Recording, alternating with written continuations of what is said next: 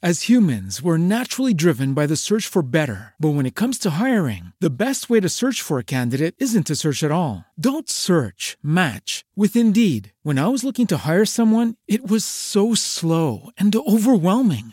I wish I had used Indeed. If you need to hire, you need Indeed. Indeed is your matching and hiring platform with over 350 million global monthly visitors, according to Indeed data, and a matching engine that helps you find quality candidates fast. Ditch the busy work. Use Indeed for scheduling, screening, and messaging so you can connect with candidates faster. And Indeed doesn't just help you hire faster. 93% of employers agree Indeed delivers the highest quality matches compared to other job sites, according to a recent Indeed survey. And listeners of this show will get a $75 sponsored job credit to get your jobs more visibility at Indeed.com slash podcast. That's Indeed.com slash podcast. Terms and conditions apply.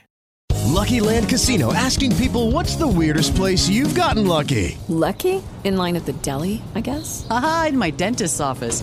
More than once, actually. Do I have to say? Yes, you do. In the car before my kids' PTA meeting. Really? Yes. Excuse me, what's the weirdest place you've gotten lucky? I never win and tell. Well, there you have it. You can get lucky anywhere playing at LuckyLandSlots.com. Play for free right now. Are you feeling lucky? No purchase necessary. Void where prohibited by law. 18 plus. Terms and conditions apply. See website for details. Buongiorno, buonasera e bentornati ad una nuova puntata del podcast di Allora di Amadeus.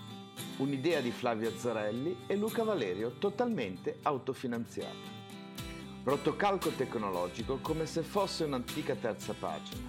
Cultura, letteratura, arti, mestieri, teatro, musica, poesia, personaggi curiosi e divulgatori scientifici. È al suo primo romanzo una dichiarazione passionale d'amore per uno sport unico e incomparabile, la Formula 1. È con noi Laura Di Nicola. Buonasera, Buonasera. ce l'ho anch'io. Eh, lo so, ma te, te sì, eh, te sì, eh. E ci mancherebbe. Sì, ci sì. mancherebbe. Secondo Allora, Laura, è il tuo primo romanzo. Sì, è il primo, Eh. primo figlio, il primo bambino. È il primo bambino, ma è un bel romanzone perché È Cicciottello. sono quasi 300 pagine, accidenti. Sì. Eh, E... e poi sei giovane, perché romanzieri si diventa dopo i 50 anni normalmente in Italia, quindi mm, sei, sei giovane, sei giovane. Bene, Sono, sono diversamente ventenne. sì, sì, sì, eh. Diciamo. Io, eh, io ho 29, 24 anni, sono un 29-24 anni. Diversamente. Sì, sì, sì. Sì, sì, sì. Bene, bene. Allora, eh, benvenuta innanzitutto. Mm. Grazie, eh, grazie dell'ospitalità. Senti, ci spieghi questo tuo amore per la Formula 1? Allora, diciamo, potrebbe essere spiegato in poche parole raccontando la, la- la storia della la bambina con il padre meccanico. Mio padre è un meccanico di aerei, un ex pilota, quindi è un esperto barra appassionato Scusa, quello- scusa, scusa un attimo. Flavio, Dimmi. ti puoi far spiegare quella cosa? Scusa, eh, poi te lo spiegherà Flavio. Vabbè, co- cose vostre, insomma, va bene. L- Lasciamo un po' di suspense negli ascoltatori. Eh, dicevo, mio padre è un ex aviatore, quindi è un esperto barra appassionato di tutto quello che è tecnologia meccanica, avanguardia, avventura, velocità. E in realtà, oppure la potremmo spiegare con eh, la, la figlia del Bastian Contrario. Il Bastian Contrario è mia madre. Io ho sempre fatto cose non da bambina, cioè io non, non avevo le bambole, io avevo le macchinine. Il mio giocattolo preferito era un'ambulanza. Poi siamo passati a una piccola Volvo. E io ho imparato a leggere i numeri sulle targhe delle macchine. Beh, E ho questo... sempre avuto questa passione per l'automotive. Io ricordo il mio più bel periodo di vita professionale è stato quando lavoravo per l'automotive, appunto. Poi nella fattispecie io ero eh, il, ehm, tarantinianamente ero colui che risolveva i problemi, cioè a me mi chiamavano nei casi in cui c'era un letto matrimoniale da coprire con un fazzolettino, io mi trovo sempre in queste situazioni Mm. assurde a contare macchine segnate sui fogli protocolli alla faccia dei magazzini elettronici. Però è stato comunque è stato, è stato bello, diciamo che lì in mezzo, quando io come, ah, ma come la giovane dottoressa capisce queste cose, mi ricordo che una volta mi arrabbiai con un, um, un delegato di una casa costruttrice dicendo che io sui cerchi da Hockenheim da 17 potevo tenere una conferenza, al contrario di lui. No, leggendo Non il era libro vero, credo di inventai, però sì. Leggendo il libro credo di sì. Credo di lì sì. per lì, lì per lì colpì la cosa anche perché avevo 25 anni e facevo le mie figure, insomma, mi scambiavano per un'imbucata delle scuole medie. Mhm. Insomma, facevo la mia figura. Oggi probabilmente mi risponderebbe che sono fuori produzione da 15 anni. Cioè, chi che dice? Sì, e dicevo perché eh, appunto è, per- è l'amore per la velocità, per eh, Diciamo sì, per, la Formula 1.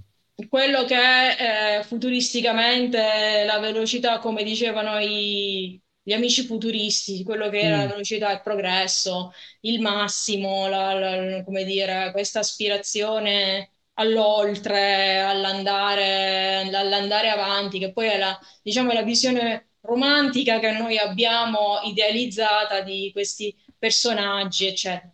Eh, andando a vedere nel dettaglio, le, le competizioni a motori a qualunque livello oggi sono enormi stringhe di dati, computer, moltissimi Mhm. ingegneri che sono seppelliti davanti a uno schermo a studiare dati e allenamento. Quindi Le, le famose telemetrie. le famose telemetrie, che poi non è niente di, di misterioso, insomma, però è allenamento, è routine, è procedura, quindi è quanto di molto meno vicino al mestiere che faceva mio padre, che faceva il collaudatore, eh, e quanto di più vicino al mestiere che facevo io, cioè l'analista. Per Mhm. cui diciamo che tutta questa, la, la patina avventurosa si è un po' persa nel tempo. Mhm. Abbiamo guadagnato una maggiore sicurezza perché oggi obiettivamente le competizioni sono molto più sicure, per cui come dicono tanti piloti di adesso, ben venga, rinunciamo a qualunque cosa, però ecco, poter tornare sani e salvi è, è la cosa più importante.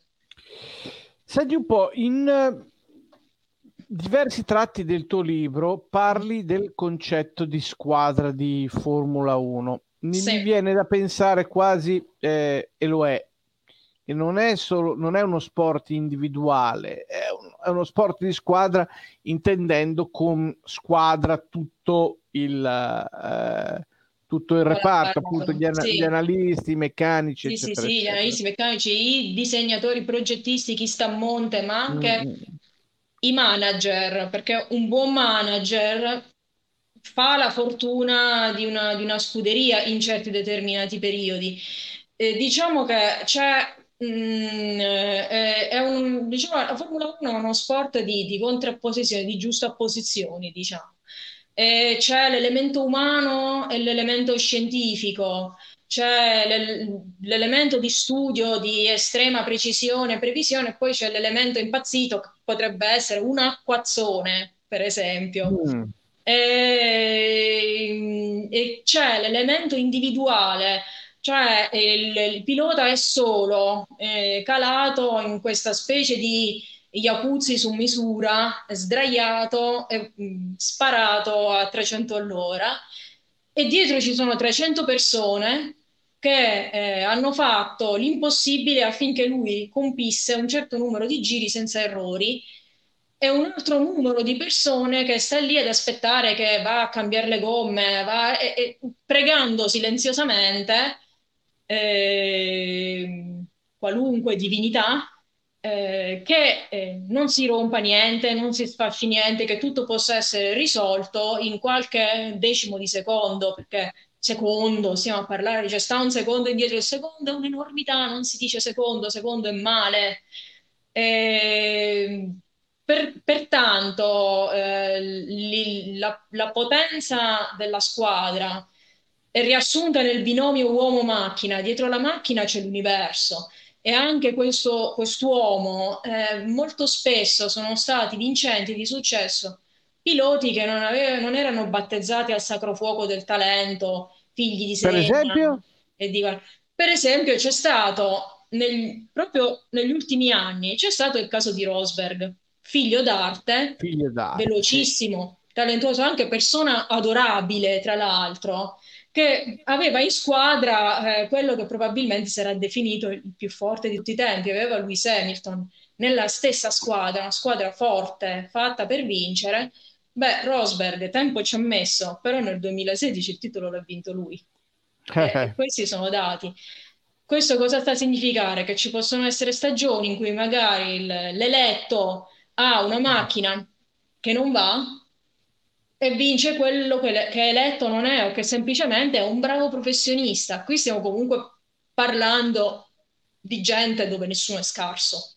Ecco, magari noi tifosi davanti al televisore diciamo, ma guarda quello scarsone che sta lì davanti, però poi svestendo l'abito del, del- come diceva Machiavelli, mi svesto e metto i miei panni curiali, mettendomi i panni curiali, Mm, diciamo, mm, di chi mm. giudica con obiettività, cioè chi è lì obiettivamente nessuno è scarso.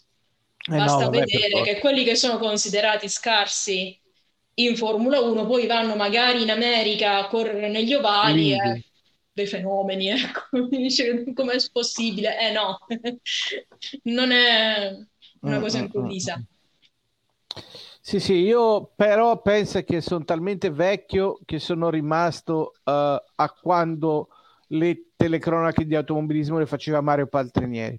Eh, Quindi- Poltron- Mario Poltronieri, sì, Poltron- che Poltronieri, eh, Poltronieri, ha tipo pardon. a 85 anni si, si aprì un account Twitter e interagiva con i follower. Mm, mm. Sì, Una sì. persona straordinaria. Io ho avuto modo di leggere, aveva una colonna su Formula Passion, che è una testata dedicata alle corse. Io ho avuto modo di leggere fino agli ultimi suoi articoli, gli dedicai anche uno dei miei miserrimi articoli strappalacrime, così lo- l'hanno letto in due, spero che li voglio Ah, salutare. ciao. due? No, no, ah, dimmi, dimmi dove lo trovo. È, è- è nella mia colonna che si chiama sezione Laura, perché tra i vari ho anche dei difetti, ma amo i giochi di parole a tema scientifico. Mm, bene. Invece interessante. Ecco. Senti, il tuo libro scorre bene, questo è indubbio. Eh, lo consideresti a un non appassionato di Formula 1 affinché egli sia sedotto dal circus? Allora, eh, momento marketing, amico, amica, eh, che, che- che mi ascolti. Mm, Questa è una storia di persone che hanno un obiettivo e in secondo ordine direi di persone che hanno una passione.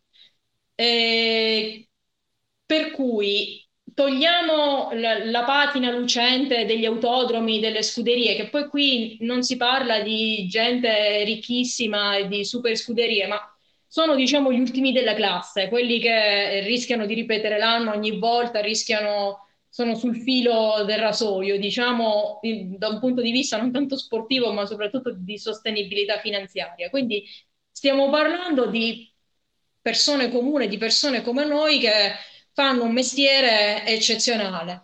E la raison d'être di questa storia è che ognuno di noi può trovarsi della- in un punto della sua vita, come accade alla protagonista, che la vita che aveva sognato quando era ragazzina, oppure ecco, nei suoi sogni più reconditi, le viene eh, addosso con eh, la delicatezza di un tamponamento in tangenziale. Eh, o anzi con la delicatezza di uno scontro in pit lane, diciamo, per usare un linguaggio consono. Ognuno di noi nella propria vita si trova a un bivio. La nostra protagonista di bivi ne attraversa diversi, Mm, non, non sempre indenne, ma comunque riuscendone sempre fuori in una maniera estremamente dignitosa e soprattutto in una maniera personale. Per cui se siete interessati a storie in cui chi combatte con- secondo le regole, chi si impegna, chi dà il massimo, chi ama il proprio lavoro e chi nonostante tutto cerca di farselo piacere e di andare anche d'accordo con le persone che è intorno. Ma questa può essere una storia interessante, soprattutto se vi piacciono i lieto fine, perché io sono debole da questo punto di vista e, questo, e quindi non avrei mai potuto scrivere una storia, come dire, che finiva male, piccolo spoiler, finisce bene. E se e anche, che vi devo dire, se avete una vaga idea di che cosa sia entrare al Loggione di Parma e sentire il primo colpo di Gran Cassa della Tosca, come è successo a me, magari eh potrete eh anche trovarci qualche suggestione che non è proprio un mondo da rozzoni a quattro ruote, ecco. Sì, senti, mh, mm, ascolta, l'hai praticamente detto, ma Sì. la protagonista eh, è un po' il tuo alter ego. Eh, diciamo che è la persona che in certe circostanze vorrei essere io, una Mm. persona che non va mai nel panico, eh, nemmeno se qualcuno cerca di farla innervosire, cerca di destabilizzarla, cerca di dirle cose che la feriscono oppure le si pone in un momento di difficoltà. Una persona che sa sempre cosa fare, una persona che non ha paura di maltrattare gli altri e che è estremamente sicura di sé, ma anche una persona che non perde mai eh, la direzione. Come le dice il capo, lei tiene sempre la barra dritta anche in tempesta, che è una cosa importante. Una persona che non viene mai meno ai suoi principi, ma non per questo risulta chiusa ottusa, è, è- è comunque una persona aperta, anche se può sembrare ehm, ostile più che altro. Sono qualità, da- dal al mio modesto modo di vedere, io non sono una fan della passione a tutti i costi, costi a quel che co. del- una certa razionalità, una, una capacità di discernimento, una capacità di sezionare le cose anche quando ti trovi nel mezzo della tempesta o in una gara ingarbugliatissima in cui tutto può andare storto, piove a dirotto, è, è importante secondo me. E, e lei è una persona che non, non delude, non fallisce ed è anche una che ha le spalle abbastanza robuste da saperlo sopportare. Ecco. Mm. E ho sempre desiderato essere molto alta. Non lo sono. E vabbè, manco io, Eh, manco io. fine. debolezze, debolezze Ecco io. adolescenziali. Eh, io desidero di essere alto e magro, ma... mm. Eh. Ah. Senti un po', mm, che domanda tecnica, che cos'è il paddock? Cioè, o, o meglio, cos'è il paddock lo so. Eh, che aria si respira al paddock? Mh, diciamo che per l'appassionato che è sempre stato dietro il televisore, il paddock è una specie di porta del paradiso, barra il paradiso. È quel luogo dove transitano quelli che hanno il pass, praticamente. Quindi le persone delle scuderie, i la- vari lavoratori a vario titolo, i piloti, ma anche gli ospiti VIP, che è una cosa importante perché comunque un Gran Premio di solito richiama anche tutta una vara- varia fauna colorata di personaggi che non c'entrano molto, però ecco, richiamano il lusso, richiamano il fascino, cioè, quindi ci sono attori, attrici, sportivi. Per cui una persona che si ritrova un pass per il paddock improvvisamente è come se stesse dentro al televisore, come se stesse dentro a quella, diciamo, vita sognata da jet set che ha sempre desiderato. Ma per l'appassionato tecnico, diciamo, per l'appassionato esperto, il paddock è il luogo dei sogni perché ci sono le macchine, ci sono i vari box. Non sempre ti fanno entrare, non è mai possibile entrare, però comunque già, ecco, sentire i rumori, sentire eh, il clangore, le gomme, vedere, vedere queste cose vicino, per un appassionato è un po' il, il Sancta Santorum, poi ti senti tra gli eletti. Eh, E questo nel libro viene descritto, praticamente si prende una persona che queste cose le ha viste solo in televisione e le, le si dice, no, tu devi venire a far parte di questo mondo. E fino a che si tratta di entrare dentro un'azienda, dentro una fabbrica, la cosa poteva sembrare anche normale, ma nel momento in cui si entra in un box, in un paddock, durante una vera e propria gara, durante un evento, E allora lì le cose cambiano, cominciano anche un attimino a tremare le gambe. Eh, è come salire su un palcoscenico di un grande teatro per chi sogna di recitare. Ecco. Eh, senti, senti, senti, com'è l'odore delle gomme, il rombo del motore? Che eh, il rombo a sentirlo, perché quelli di adesso sono silenziosi, però mm. eh, andando in un evento dove ci sono le macchine storiche, tipo anche quelle di 20-30 anni fa, come il Minardi Day, per esempio, eh, lì è veramente è, è, una cosa è assordante. Sembra. Eh, io facevo una battuta, dicevo, quando saliva il, il, rombo dei motori in partenza, quando li, proprio li spingono al massimo prima del momento dello stacco, quando si prende e si va, quando si spengono i semafori, si prende e si va.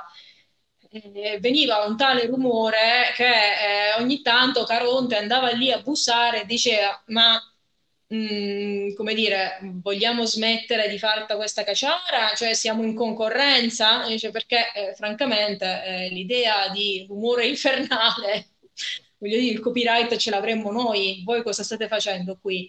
È qualcosa che ehm, veramente è l'appassionato lo definisce come musica, il residente nella zona intorno al circuito magari non vede l'ora che smettano. Mi, mia zia che abita a Monza, mia zia che abita a Monza. Mm... Ma Monza forse non tanto perché c'è un grande parco, sì, vabbè, quindi so. la cosa si disperde, però si sente in lontananza con l'eco. E a Imola, che ci sono proprio i condomini sopra la pista, sì, sì. che comunque è, è, notevole. Ecco, ci sono proprio la pista è incuneata fra le case. Mm-hmm. E lì effettivamente, una volta che questi sembravano seriamente, li sentivi arrivare da lontano, come stare sotto un jet supersonico, effettivamente doveva essere emozionante. A chi piace doveva essere la, la cosa più emozionante del mondo. Le macchine di adesso sono abbastanza silenziose perché una tecnologia differente per cui il motore è ibrido e quindi uh-huh. come le auto ibride che vediamo noi per stra- nelle nostre modestissime strade fa un poco rumore da quel punto di vista eh, i tecnici le trovano affascinanti perché dicono che ah, così puoi sentire lo stridore dei freni, l'effetto della gomma, tutti cioè, certi effetti sono amplificati, sono divertenti da vedere. Ma, mh, mm, eh, io dico sempre che le, le, emozioni, quelle pure, sono semplici. Quindi sentire un motore V12 di quelli su cui saliva Gilles Villeneuve eh, eh. a 300 all'ora sul rettilineo di Monza non ha davvero a che vedere con queste senti, senti, meravigliose proposito... opere della scienza che girano adesso. A proposito di Gilles Villeneuve, ora sì. io ti faccio uh, qualche nome di pilota contemporaneo o mm. passato. Mi dici eh, la carica di carisma che aveva? Mm. Che ha? Sì, sì, sì, certo. Allora, prima domanda, te la faccio così. Ti è piaciuto il film Rush, quello in cui si mh, mm, contrappongono Hunt e Lauda? Allora, il film è stato, è stato sorprendentemente bello, posso dire, perché mh, rendeva proprio, rendeva proprio l'idea nella maniera più aderente proprio a, a, quello che era, che è questo ambiente. Lo descrive molto fedelmente in un certo senso. Poi ci sono le esagerazioni hollywoodiane, quelle d'accordo, ci sono sempre, e naturalmente in, certe, in certi aspetti ha dovuto anche sintetizzare. Paradossalmente la vita vera di questi personaggi era molto più filmica del film stesso. Comunque mm-hmm. il film io l'ho trovato affascinante e ben fatto. E, sopra, e fedele certi, da, da certi punti di vista. Poi io giudico, come dire, da un punto di vista emozionale, possiamo parlare, non, non, mi azzardo di dire artistico, io sono un commercialista di campagna, ma, e non mi azzardo a fare commenti tecnici su quanto fossero fedeli le macchine, le ricostruzioni, eccetera, perché non, non è materia mia. Però a me ha colpito anche che, ecco, che un cineasta americano si sia avvicinato con tanto rispetto, con tanta, come dire, filologia alla materia. Mm-hmm. Mm-hmm. Tant'è vero che so che lo stesso Niki Lauda si è commosso quando l'ha visto. Sì, sì. Senti, eh, qual era il fascino di Senna? Allora, Senna, eh, io mi metto mm, nei panni di Prost. Mm. Senna era, era bello, era affascinante. Senna era, era, mm, aveva carisma, sapeva parlare, sapeva esprimere, parlava, aveva una grande fede non impostata, non di facciata. Quindi quando parlava sembrava ispirato direttamente in quello che diceva. Era una persona molto intensa, viveva tutto in una maniera molto intensa. E veniva da un paese poverissimo, ma lui era di una famiglia privilegiata in un certo senso, per cui sentiva questo bisogno di far del bene, per cui Senna era bello.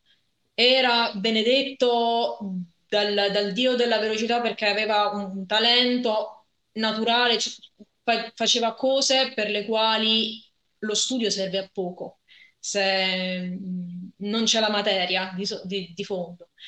E era impegnato, era una persona, un professionista fenomenale perché era, era allenato, era preciso, era, non era il classico brasiliano allegro, così fumettoso che noi vediamo, era una persona tormentata, ma anche una persona estremamente valida, efficace. C'era, era un uomo, per, un uomo per il quale i meccanici, gli ingegneri avrebbero fatto qualunque cosa. Tant'è Mm. vero che tanti gli sono rimasti affezionati, però tanti non potevano soffrirlo, quelli con cui si era scontrato in pista, per esempio. C'erano accesissime rivalità, lui le viveva con estrema animo- animosità, con estrema, appunto, era, era molto una persona estremamente spirituale, quindi viveva tutto in una maniera calcata, forse anche enfatica. E Prost era esattamente il contrario, una persona Eh, sì, sì, scostante, era abilissimo, era un genio. Io, io ho un- un'ammirazione sconfinata per Prost, Eh, però, una persona di un talento fenomenale. Si è trovato questo si è trovato la... Eh, suo percorso. Senti, te ne chiedo ancora Eh, due. Te lì ne, scrivi la storia, ecco. te ne chiedo ancora due. Uno è obbligatorio, Sì. Schumacher. Allora, io, eh, io ho cercato di resistere a questa cosa. Io anagraficamente sono della generazione che si ricorda Alboreto Eh, e sì. che ha eh, vissuto l'epopea di Senna, ma io ero adolescente quando, eh, e l'adolescenza è l'età degli assoluti. Quando io ero adolescente c'era Michael Schumacher e non posso negare di essere figlia di Michael Schumacher, cioè è, è- è diventato, come dire, è, una persona di famiglia, era, era sempre dentro casa, qualunque cosa, eh, a parte che ha lasciato un, segno nel- nella storia dello sport in maniera, diciamo, in, in generale, ma per chi lo seguiva, che era una ragazzina, eh, la Ferrari e tutto il resto, la Ferrari è come la patria, è qualche cosa di grande importanza, la cui importanza trascende la tua misera vita. E Michael Schumacher è stato, cioè, è, una- è un personaggio fondamentale, cioè, è una persona, appunto, l'ho detto, di famiglia, Eh, Ok. oltre a essere, ecco, inarrivabile.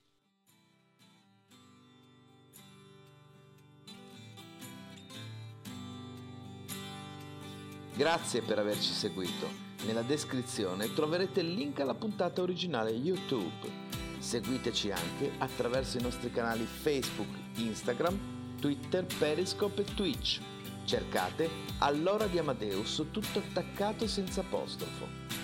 State ascoltando Some Autumn Strings di Stefan Kartenberg, licenza Creative Commons, attribuzione non commerciale 3.0. Arrivederci al prossimo podcast.